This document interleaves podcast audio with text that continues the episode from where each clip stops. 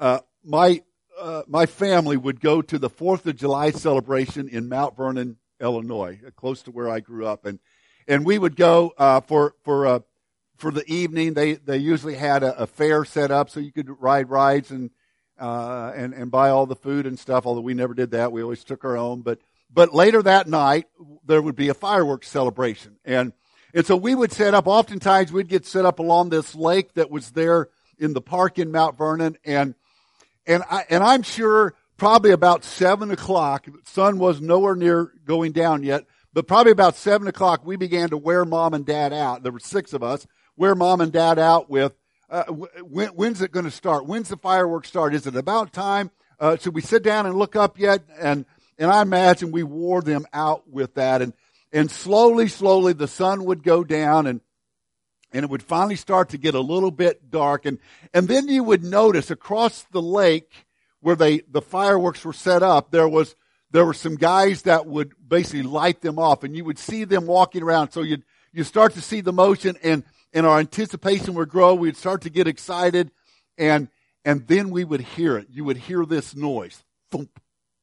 And if you were watching when, when that happened and looking in the right place, you would see the, the, the, the light, the spark go up into the sky, and then there would be a, and, and this is every fireworks celebration anywhere, there would be a boom, because the first one is always a boom. And, and then you would, you would hear another thump, and you'd watch that arc up into the sky, and then the question was always, is it going to be another boom, or is it going to, or is color going to burst uh, into the sky and it's going to be a, a beautiful, magnificent color.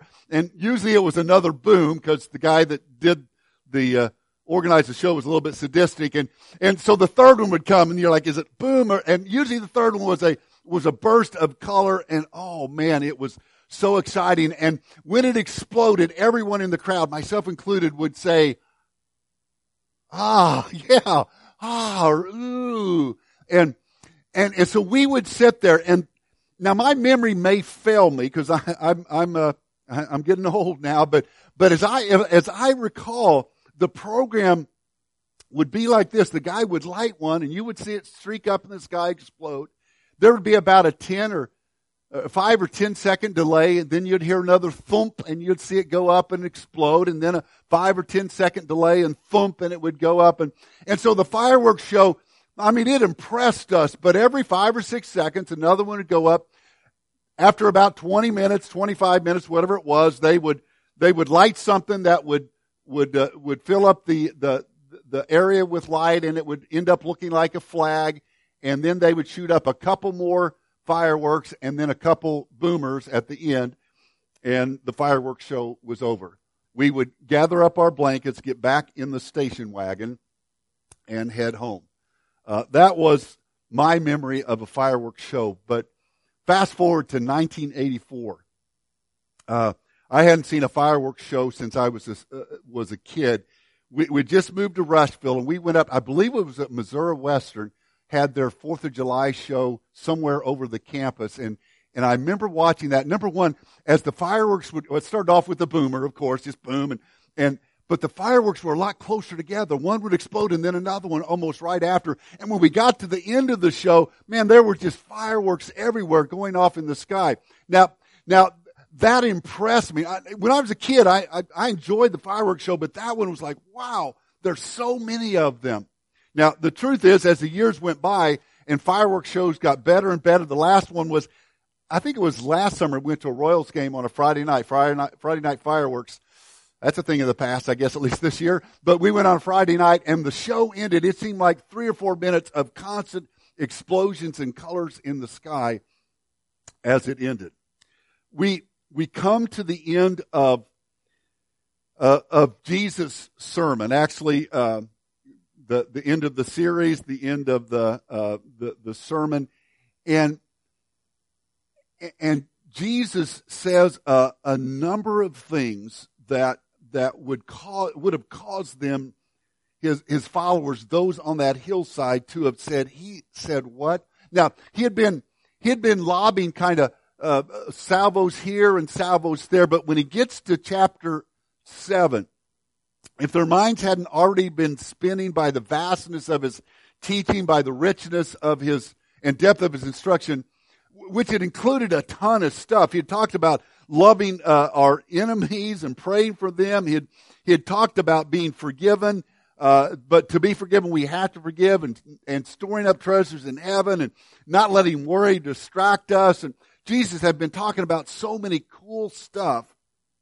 But in chapter seven, it's, it's like he just finishes the sermon with, with a salvo like the end of a fireworks show. Just boom, boom, boom, boom, and boom. Now, now I know when it got to the end of the sermon, they would have, they would have been saying, he said what? And, and I think, I think their next response would have been like, no, no, really, what? What did he just say? We, we know that in part. If you have your Bibles, turn to Matthew 7. We know that because at the very end of this sermon, Matthew makes a observation. This is not the words of Jesus, but Matthew, who was who, who wrote this, uh, uh, who recorded this, Matthew says in verse 28, when Jesus had finished saying these things, the crowds were amazed at his teaching. They were blown away by what Jesus had said. So this morning, we're going to, we're going to make a mad dash through, through Matthew chapter 7 and see some of these, these booming things that Jesus said, just one right after another. So, so here's the first thing he said. Now, they're, they're connected and they're not connected. So kind of follow along with me as we look at these, uh, these sections. Here's the first thing that Jesus said. He said, if you've got your notes there, you you'll see it in the notes. He said, be judgmental. Jesus said in Matthew 7, be judgmental. I'm just waiting to see if any of you are thinking, really? He, he said be judgmental? That, that doesn't sound right. Something, something seems off there. Let's read, uh, let's read the first five verses. Chapter 7, starting with verse 1. Do not judge, or you too will be judged. For in the same way you judge others, you will be judged, and with the measure you use, it will be measured to you. So I know what you're saying. Well, let me stop right there for a second. I know what you're saying, or at least you should be saying. Okay, doesn't that seem to be saying that we're not supposed to judge? And you're saying Jesus said be judgmental. Let me uh, uh, let me make an observation here. Uh, most of the men and women on that hillside, we we uh, we've talked about them over this the, the last few weeks of this series. Most of the men and women on that hillside that day were living were living under judgmental eyes. In other words, they were feeling like they were being judged all the time. And, and it kind of, it kind of fell into two groups. That some of those on the hillside, as we mentioned before, were ones that were estranged from their faith. They were men and women that had, had, for whatever reason, had separated. They weren't active in their faith. Maybe they, maybe by, but because of lifestyle choices or things they had done or what, they, they just really weren't connected to the faith. And because of that, they, they felt like they were living under the judgment of other people. Uh, and, and the second group on that hillside were those who were active in their faith. They, they were, uh, they were keeping the Sabbath holy every Saturday, every Sabbath. They, boy, they were in the, they were in the synagogue. They were, they were making sure they followed the laws as best they could. And, and, and they were, they were being very true to their faith, but, but they still felt judged.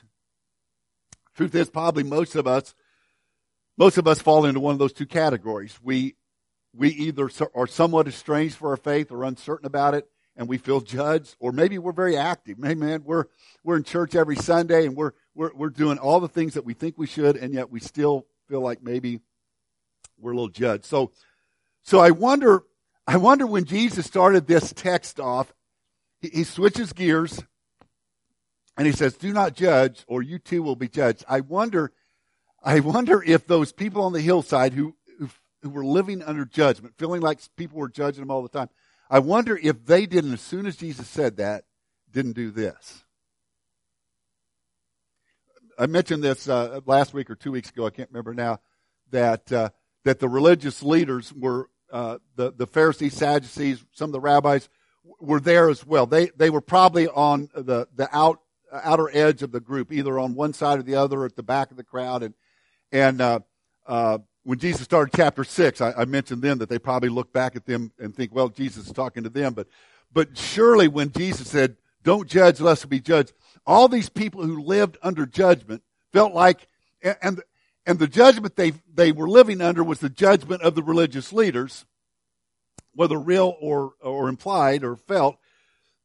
I, I bet whether they actually did or not, I bet they felt like turning around and looking at him like, yeah, he's talking to you. Uh, when Rita and I are together, if we're ever anywhere where someone someone mentions something or says something about being impatient, maybe we're maybe we're uh, we're we're talking to some friends and the wife says, "Yeah, my husband, he was just so impatient," or or or a guy says, "Yeah, I was driving the car behind me, they were tailgating me, they were so impatient." Whenever impatience is ever mentioned, my wife does this. She looks at me, and sometimes it's like, now, that wouldn't hurt quite so much if it weren't weren't totally true, because I am impatient. So I wonder, I wonder if they didn't do that. Judge, don't judge. Did Jesus just say, "Don't judge"?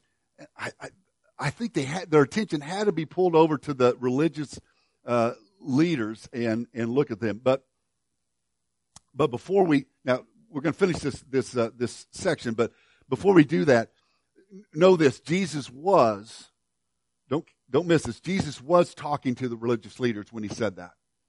Do not judge lest you be judged. He he was targeting the religious leaders. Now now let me just toss in here just quickly, lest we sit in judgment of the fact that the religious leaders were judgmental. Uh, there's a lot of us that probably would fall into that group. Uh, I'll at least speak for myself. I I can fall into that group very easily where I become, I, I can be that way.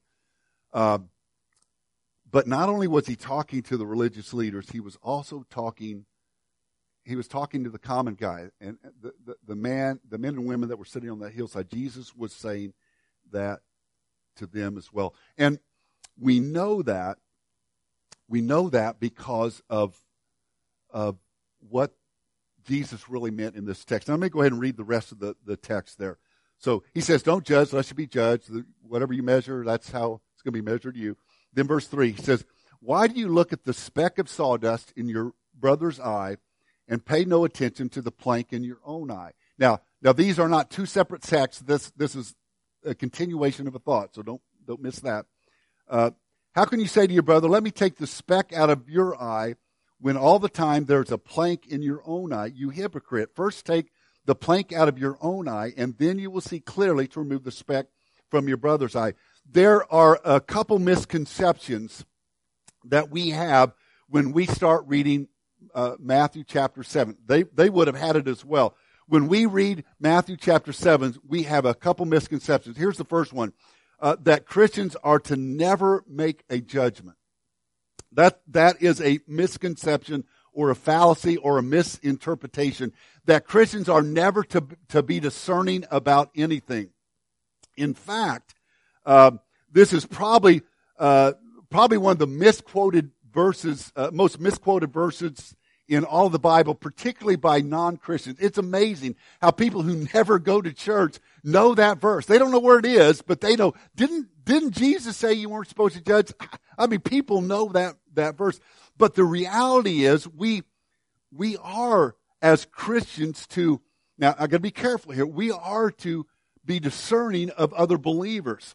In Galatians chapter 6, Galatians chapter 6 verse 1, it says, brothers, if someone is caught in a sin, you who are spiritual should restore him gently.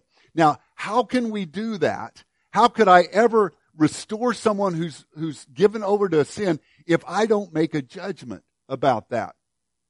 And yet scripture tells me to do it. Now notice what he, Paul continues and says this, so, but watch yourself. It's almost exactly what Jesus says.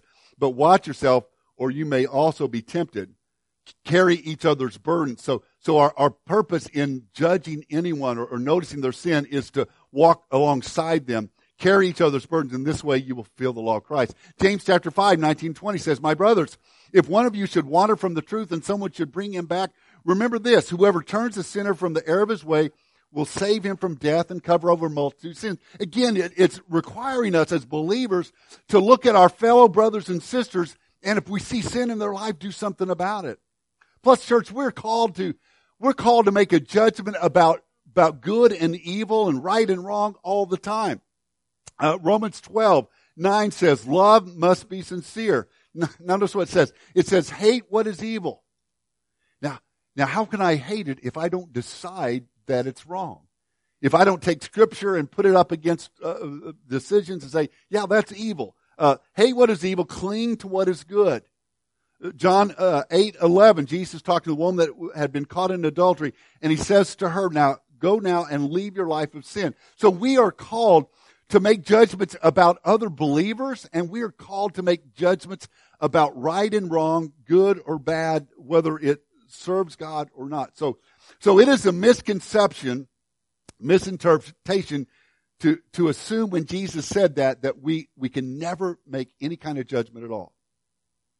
And here's the second mis, uh, misrepresentation, misinterpretation of this text. Uh, Jesus really isn't even talking about judgment. Now, now, now he is a little bit, but the main purpose of his teaching isn't uh, isn't even about us making making judgments. The real application that Jesus wanted them to get, and, and it wouldn't have been lost on the religious leaders. They they would have they would have put it together. In fact, they probably were standing back with their arms folded. They, they probably were, were a little disgusted. Smoke was coming out of their ears. Did Jesus just say this? Did he really say that? And, and it wouldn't have been lost on the, the men and women on the hillside that Jesus was talking to them. Jesus uses, uh, uses some, some very, uh, over the top, uh, uh and, and he did it on purpose, over the top imagery when he, he says this. He says, but before you ever think about looking at someone else, he says, do this. And that's what the text is about. Look at yourself. He says, take the plank out of your own eye. Uh, take the, the, the board out of your own, own eye. Now, now let me il- illustrate this way uh, for you this morning.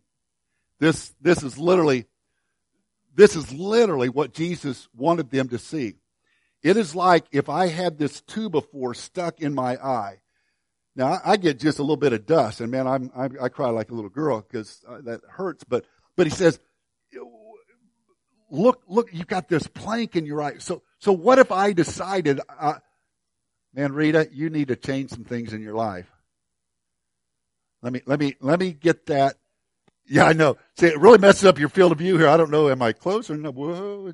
And uh, but that's the image that Jesus wanted them to get he literally wanted to get the image that, I will trip over that. he wanted them to get the image of how ridiculous it looked. I've got a two before, and literally plank would have been, they probably would have uh, envisioned a plank on the side of a ship, a huge old board. How ridiculous to have a plank in your eye and you're concerned about a little speck of sawdust in someone else's eye. Before we point out a flaw in someone else's life, before we point out their need to change, before we challenge them to a broader commitment, Jesus says, take a close look at yourself. Jesus says, be judgmental. He says, be judgmental. But start with yourself. Look at your motives. Look at your sin. Look at your shortcomings. Look at your weaknesses and give them to Jesus before you ever worry about someone else and, and here's the truth when we take an honest look at ourselves, we probably won't end up looking quite so judgmental at other people. At the end of the day, if we look at ourselves, if if we do end up looking at someone else, if we do end up pointing out a flaw or a need in their life, we, we will do it from a place of love and humility because we've looked close at ourselves and realized what God has done for us. So Jesus says, be judgmental. We're gonna, we're gonna buzz on uh, quickly through the rest of this. He, he says, and, and I think they would have been excited when he finally changed topics here. Because he went from that and then, man, he just went completely, it appears, he went completely to another place. Now let me read, uh, for you in, uh, chapter 7, verse 7. He says this, or verse 7 and 8. Ask and it will be given to you. Seek and you will find. Knock and the door will be open. For everyone who asks receives. He who seeks finds and to him who knocks, the door will be open. Man, they, they must have, when Jesus switched gears, they must have, have, have, have been excited. Wow. all I have to do is ask. All I have to do is seek. All I, all I, all I have to do is knock and, and it's mine. See, see, they were still, they were still somewhat chewing on this idea of, okay, I've got to look close at myself and, and I've got to examine myself and get rid of my, my hypocrisy. And they were still chewing on that. And, and then Jesus said, ask and it'll be given to you. Uh, I, I just have to wonder if they didn't get super excited. See, see, what's easier? What's easier, taking an honest look at yourself or, or thinking all I have to do is ask and God will give it to me? Which one, which one is more palatable? Which one, which one are you going to latch on to? Which teaching are you going to like, hey, that's pretty good? I, I, I think they would have, I think they would have just uh, forgot what Jesus just said and like, wow, I like that. Just ask and it's mine. Now, I, I, I think I know this. I think I know that that's how they would have responded uh, based on how what, what we do in the church. I, I mentioned before that uh, that non-believers or non-churchgoers know uh, Matthew seven uh, verse one. Don't judge lest you be judged. But hey, let's be honest. We know that in the church as well. I've heard that as much from people in the church. Well, you you can't judge me. It says right there in the Bible. Did, didn't Jesus say you can't judge me? So so so we we miss the real teaching there because we get so hung up on this. Isn't Jesus telling I'm not, you can't look at me and, uh, we, we miss that and, and we don't miss what he said there in verses seven and eight. We don't miss that. Yeah. But doesn't it say if I ask, it's mine? In, in fact, uh, the parallel passage in the Gospel of Luke, G, uh, Luke expands on what Jesus says. In Luke chapter 6 verse 38, Luke, and, and it's the same sermon, Luke records this. He says, give and it will be given to you a good measure, pressed down, shaken together, running over, will be poured into your lap, for with the measure you use, it will be measured to you. Man, how many times have I heard that quoted like, well, if you, if, if you give your money to the church, God's just going to bless you so much so you won't, it'll just be poured out over on top of you. If, if you give up your time, God's just going to bless you beyond measure. Now, those are true, but that's not what Jesus is talking about. Who wouldn't be excited if they thought Jesus said, ask and, and it's yours? But here's the problem. Uh, just like us, they, they misunderstood that. See, God, uh, God is not our personal genie. That's not what Jesus is saying. He, he's not saying whatever you want, just ask God, just pray about it, and God's going to give it to you. I, God, I, I really want that new job. It's going to be better pay, better benefits, uh, uh, less hours. I won't have to drive as far. God, just, I know it's your will for me to have that life. I, I don't know what we do. We pray, maybe rub our Bible a little bit. God, you're going to give it to me, aren't you? Uh, it's not what he's talking about. God, I, we pray over kids. God, make them smart and tall and athletic and, and good looking and straight teeth and, and successful. Uh, and we, that's okay to pray for those things, but I don't think God's saying, hey, if you pray for that, it's going to be yours automatically. Uh, God, I, I want to be healthy all the time. Lord, I don't want to have any problems at all. But notice from this sermon, in the context, in this context, that we are to love our enemies, we are to forgive other people if we want to be forgiven, and, and we're to do it over and over and over again. I mentioned this a few weeks ago. Jesus said seven times, uh, 70 times, seven times. Uh, in this context where where we're called to not worry, not let that distract us, not to judge other people, Jesus makes this promise. In that context, he says, if we ask, God will help. If we seek him, he will show us the way. If we knock, he'll open the door and give us his heart. So, so church, yes, let's be excited when we, we read, ask and it will be given to you. Seek and you'll find. Knock and the door will be open. Because when we try to be like Jesus, and, and throughout this sermon and uh, everything we've talked about over the last four weeks and everything else in the sermon that we haven't touched on, Jesus has always been raising the bar a little bit higher and a little bit higher and a little bit higher. How many times have you seen what he said in these, these chapters and thought, man, I can't do that? love my enemy, pray for those who persecute. I can't do that. Not worry, not be distracted by, I can't do that. Not, not to, not think bad thoughts and I can't do, how many times when we read this, this sermon do we think, I can't do that? And, and the truth is, you can't. But if we ask, we can. If we seek Him, He's going to show us how we can do it. If we knock and say, God, help me love my enemy, help me forgive someone, suddenly, with God's help, we can. Uh, two or three weeks ago, we were babysitting our grandkids, uh, uh, Cohen and Reed, and uh, uh, it was Saturday morning, and Reed came up. Uh, well, Reed said it, and, and Cohen repeats everything Reed said. So, Papa, can we go to the playground? the elementary school playground's in our front yard. Um, we just, I just found out the other day it's actually locked because we noticed no one's been on it. It's locked, and you're not supposed to go on it. But there's a gate in our yard that leads into it that's not locked, so it's our personal playground. So, uh, so, so, so I let them out, and they headed down the play. It's about 20, 30 yards down the at the bottom of our our our front yard, and and I set up on the front porch. I we we're working on the porch, so I was scraping some paint on the porch, and and I was I was keeping a eagle's eye uh, on on my grandkids. Anyway, do any of you believe that? Uh, I, I, was listening, kind of, sort of, for them, and so so I'd look up ever ever so often, make sure no one was bleeding or nothing was going on. But but then I heard Cohen start to cry.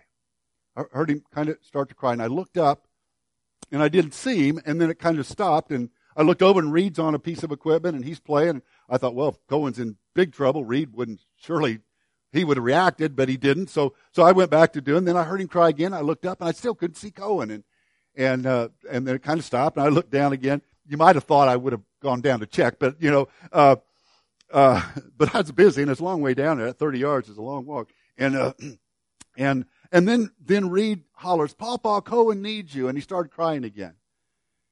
And so I put my scraper down, and I immediately ran down to the playground.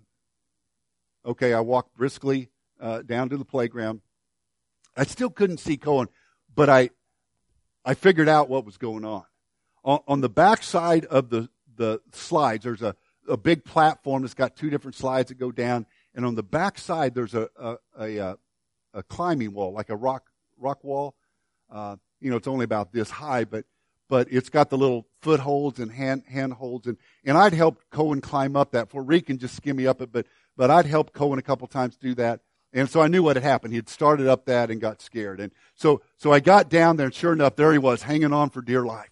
I mean, it was close. He almost lost his life. He was about from here to there from the bottom of the, or from the ground. He, he was really one foothold up is all he was. But he was there and he was shaking and he was crying. And I started to pluck him off the wall. Started to grab him and take him off and, and, and console him. Then I thought, no, I'm I'm a dude. I'm going to make sure he climbs this wall. So I said, go and you can do it. And so I, I grabbed one of his feet and lifted it up to the next foothold. And he's kind of crying, no, no, no. But, but he did it and stepped up. And, and, and we did that the rest of the way up as he walked his way up and finally got to the top. And, and when he did, finally, his crying stopped and he turned around and said, I did it. Truth was, we did it, Cohen, but you know, not splitting hairs. I did it. I wonder, I, I don't wonder, I know. Jesus, when he says, ask and will be given to you, isn't saying, hey, God's just going to give you whatever you want, just ask, man, it is yours. Uh, sometimes he does. I mean, we are to ask, but, but that's not what he's talking about here. What he's talking about here is, hey, there's no way I can love my enemy. Jesus says, ask. Eh, man, there's, there's no way I can I, I can overcome worry and, and concern. Jesus will just seek me. And there's, there's no way I can live up to that target. Jesus said, wait, knock. And I'm going to open that door so you can. Uh, then, then he says, be careful. Uh, it's kind of interesting because we started off saying, uh, be judgmental, but then we're like, oh no, doesn't he say we're not supposed to judge? And then he actually goes to a text that kind of reiterates the whole point that yeah, we are supposed to be discerning about things. In verse 16, he says, Watch out for false prophets. They come to you in sheep's clothing, but inwardly they are ferocious wolves. By their fruit you will recognize them. Uh, you can go ahead and read the rest of that section if, if you want, want to. Jesus is telling us to be careful, to be watchful, to, to be discerning. And he's really telling us to do, to, to do two things. He's telling us to look at two things and, and in particular in our leaders, in people that lead us. He says, first of all, check out their teaching. Look at their teaching and then, and then he says, once you've done that, look at their actions. Jesus, church, uh, just so you know this, I, I, want you to know that I know this and, and our leaders uh, hopefully all do as well. Jesus is empowering you, the church, to look at the teaching of any leader in this church, myself included, and make sure that it lines up with Scripture. Make sure it lines up with what Jesus said. When you read the epistles, the letters to the church, almost every letter, whether it was First Corinthians or Thessalonians or Timothy or, or Philippians or whatever, almost every, every letter to the church addresses some type of false teaching. People would become drunk with power and drunk with authority, and they would pervert the gospel of Jesus. Church, you are commanded by Jesus to make sure that what I say doesn't go against the teaching of Jesus. You're instructed to make sure every Sunday school teacher, every Bible study leader, every woman, women's study leader, every home group leader is staying in line with what Jesus said. Now, now there are some things when it comes to church that we can disagree on, that we can interpret different. Should we have air conditioning or not? Should we have modern music or old music? Should we have padded pews or, or should we meet in a church? Or there, there's all types of things that we can lovingly disagree on, but but we can't disagree on the main things. Salvation doesn't come from Mohammed or Buddha or doesn't come from being a, a, just a good person. It comes from Jesus. I'm the way, the truth, and life. No one comes to the Father except through me. We have to check, first of all, that Jesus saying, check your leaders' teaching. Make sure what they teach is in line with what I say. And then he said, check their actions. Make sure that, that your teachers, your leaders' fruit is godly. If they're saying all the right stuff, and maybe they are, uh, Jesus pointed this out. The Pharisees were saying a lot of the right stuff. Their lives just didn't didn't show it. If if they're saying the right stuff, but you don't see the fruit, you need to run. If they're saying, uh, even if they're saying you need to love your enemy, you need to forgive people, but they don't love and forgive, then then don't trust that type of leader. See, a godly leader is a perfect messing of, of godly teaching of what Jesus said and what Jesus told us to do. So, so we almost go back to verses three, three to five when, when he's telling us as leaders, hey, take that plank out of your own eye. Take that plank out of your eye before you look at someone else's. And he's talking to current religious leaders. He was talking to the religious leaders of that day, and he's talking to us as future uh, church leaders as well. So, so as we come to the end of this sermon, Jesus has one last bit of advice, and and actually, uh, he says it a couple times. I, I skipped some powerful verses, uh, so I just don't have time to touch on everything. Uh, verses 13 and 14, I go back and read those because it ties into what we're going to read next. But uh, as we come to the end of this, I think Jesus wraps up the whole sermon, this whole discourse by saying this. He tells us, be wise. Be wise. Verses 21 to 23, not everyone who says to me, and this would have, would have shocked them. Not everyone who says to me, Lord, Lord, will enter the kingdom of heaven, but only he who does the will of the Father who is in heaven. Many will say to me on that day, Lord, Lord, did we not prophesy in your name? And in your name drive out demons and perform many miracles? Then I will tell them plainly, I never knew you. Away from me, you evil doers. If you had gone to, to the people on that hillside and asked them, okay, who, who's going to make it to heaven?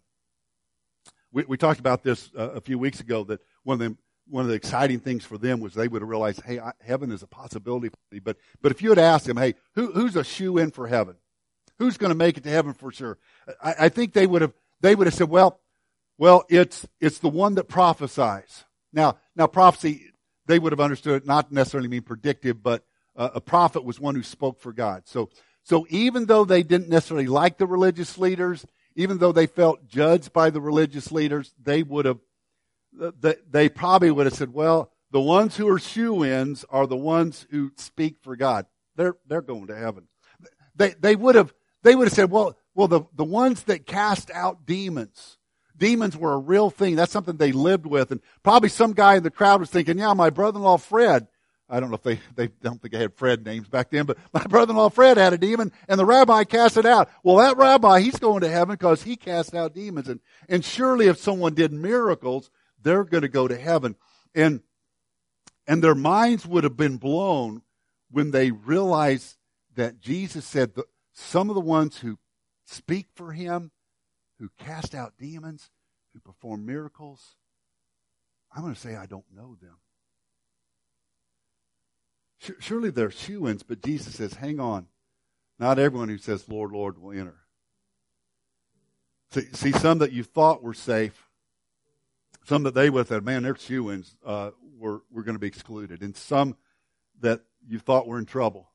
And, and that would have been those on the hillside. They're like, man, I don't know. I think they would have understood, well, well, some of us will be included. You see, it's not how much you know or how righteous you might appear or how many holy things you do. It's not even if you go to church enough. All important things. It's about do you know Jesus? Do you follow him? Is your life built on the foundational, the foundation of the rock, which is his teaching? Are you seeking to look like Jesus? What this whole sermon has been about, what it's been pointing to, where it's been been aiming us is are we willing to follow Jesus? Jesus goes on, I'm not going to read the text, you know it, you could sing the song. He said, The wise man, the wise man builds his house on the rock, and the storm comes, the water rises, the wind blows, and it's firm. But the foolish guy, well, he builds on sand. And when that happens, it falls over. The first year that that I worked with Casas por Cristo, in Mexico was uh, was 19 uh, or was 2007. Excuse me. We had we had been going to Mexico for about 10 years, but that was the first time we worked with Casas. Uh, we we got out to Napra on Sunday afternoon. We went to a church service. A couple of guys walked over the hill to look at the site that we were going to build our first house on. Um, they, they came back and they came up to me and they said, "Tim, we've got a problem." They went and looked at the site and the the, the, the plot of land that we were building on was at about a 30 degree angle, uh, and they hadn't prepared it at all. It was, it was sitting there like that. Unless we're going to build a house that looks like that, we knew the next day we were going to have to do a lot of work. So, so actually, we started Sunday afternoon, and we started moving sand from up the hill down to the bottom, and we tried to come up with a couple pieces of scrap plywood to, to, to hold that sand. So we're building up a sand wall on one end, hoping that but we got to get it level. And, and literally, we had a sand wall. And every time we thought we had it, sand would start filling around beside that plywood and down. And I, I believe, I, I don't think it was me that said it, but someone said, the foolish man builds on sand. And, and then Pastor Raphael showed up. And he looked, he, he watched us for a while. I, I think he just watched us just so he could laugh at us a little bit as we were trying to to, to get sand to stay in place. And he finally, through, through his daughter uh, interpreting, said, uh, hang on a second, just stop, I'll be right back. And he left in his pickup, came back later with a truckload of, uh, of, of, old tires. You've been to Mexico, you, you, you've seen those. In fact, some of you helped build some, a retaining wall with tires. But he came back with a bunch of tires and, and had us dig out and put the tires down, and I'm sitting there. I'm not a builder, and, and how, why I thought this, but I'm thinking this isn't going to work. Uh, but we did what he said, and we laid a row of tires and another row and filled them with sand, and then kind of staggered them down, and until we got up where we were, we were level with the top side, and we poured that foundation on a bunch of old tires filled with sand. That's been ten years ago. Thir- no, how, how many years? What did I say, 2000? So 13 years ago. Every time I go to Mexico, I drive by Anna, Anna Christina's house. That's who we built the house for. I drive by her house and I always look up. Is it still there? And it is. Now, now maybe we didn't think building on tires is like building on rock, but, but in Mexico, it's like building on rock. And it's firm. Jesus really with his whole sermon says, I am the rock. I am the rock. Build your life on me. Would you bow with me in prayer? Father, we thank you. We thank you for the teaching of Jesus. And even though it's left us shaking our heads and, and saying, He, what did He say? Uh, how can I do that, Father? We, we know in the end that you're there to help us if we only seek to build our life on you and the teaching of your sons. Father, give, uh, give us the strength to follow Jesus. Give us the wisdom and the courage to follow Jesus, to build our life on the firm foundation of his life. We thank you in Jesus' name. Amen. If you're here this morning and you don't know Jesus, if you don't know that firm foundation, I would encourage you to come. Would you stand as we sing?